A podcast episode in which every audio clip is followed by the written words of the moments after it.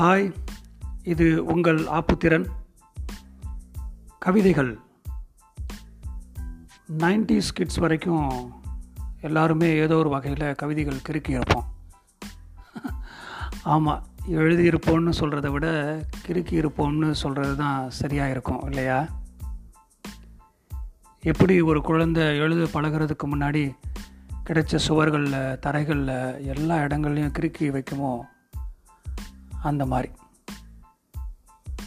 யோசித்து பார்த்தா ஏதோ ஒரு இனிமையான நினைவு இல்லை ஒரு உறவு இல்லை ஏதோ ஒரு நிகழ்வு என்கிற ஒரு புள்ளியில் தான் நாம் கவிதைகள்னு எழுத ஆரம்பிச்சிருப்போம். ஆனால் நாட்கள் ஆக ஆக இந்த கவிதை எழுதும் மனசு நம்மக்கிட்ட இருந்து கொஞ்சம் கொஞ்சமாக விலகி போயிடுச்சு. அது விலகி போகுதா? இல்லை நாம் விலகி போகிறோமா? அப்படிங்கிறது தெரியல. ஆனால் வாழ்க்கை ஓட்டத்தில் நாம் கொஞ்சம் கொஞ்சமாக நம் கவிதை எழுத இந்த மனசையும் சுற்றி இருக்கிற எதையும் எல்லாத்தையும் ரசிக்கும் அந்த தன்மையையும் இழந்து போய் தான் நிற்கிறோம் அப்படிங்கிறது தான் நிதர்சனம். அது ஒரு கசப்பான உண்மையும் கூட.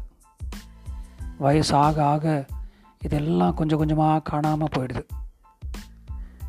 ஆனால் இதிலேருந்து தப்பி தப்பிக்கிறதுக்கு ஒரு வழி இருக்குது ஒரே வழி தான் இருக்குது அது என்னென்னா நமக்கான அந்த முதல் கவிதையை தேடு கண்டுபிடிப்பது தான் ஆம் கவித்துவம் தான் நம் வாழ்தலை சுவாரஸ்யமாக்கும். மறுபடியும் சொல்கிறேன் கவித்துவம் தான் நம் வாழ்தலை சுவாரஸ்யமாக்கும். நான் கண்டுபிடிச்சிட்டேன். ஆமாம் நான் எழுதிய என் முதல் கவிதையை தேடி கண்டுபிடிச்சிட்டேன்.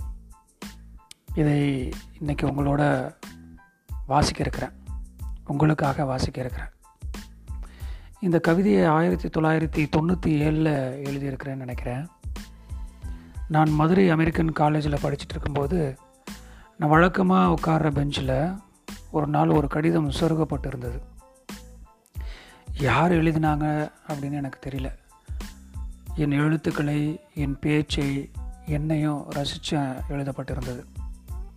அதுக்கப்புறம் அவ்வப்போது அந்த கடிதங்கள் அங்கங்கே இருக் அங்கே இருக்கும்.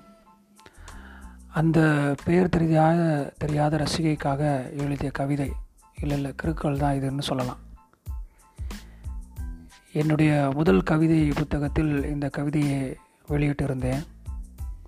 என் மனைவி தான் இந்த கவிதைக்கான ப்ரூஃப் ரீடிங் செய்தார்கள். கவித்துவம்தான் நம் வாழ்தலை சுவாரஸ்யமாக்கும். இதோ உங்களுக்காக அந்த கவிதையை நான் வாசிக்கிறேன். நான் பார்த்திராத ரசிகை. நான் கட்டும் கடற்கரை மணல் சிப்பங்கள் அருகில் கிளிஞ்சல்களை சேர்க்கும் சுட்டி குழந்தை என என் பிதற்றல்களின் சிதறல்களை சேகரித்து அவற்றையெல்லாம் காகித கப்பல்களாய் தன் நெஞ்சு குழியில் குழியின் வியர்வை துளிகளில் மிதக்கவிட்டு பின் அவை அவளின் அலைகளில் எழுந்து அவிழ்ந்து நனைந்து பிரிந்தபோது தன் நெருக்கமான மூச்சின் சூட்டில் காய வைத்து கொஞ்சம் என் காதலியாய் கொஞ்சம் என் துணைவியாய் பின் இவ்விருவருக்கும் புரியாத மூச்சுக்காற்றை மட்டுமே பரிமாறும் அந்தரங்கமாய் தள்ளி நின்றவள் அவள்.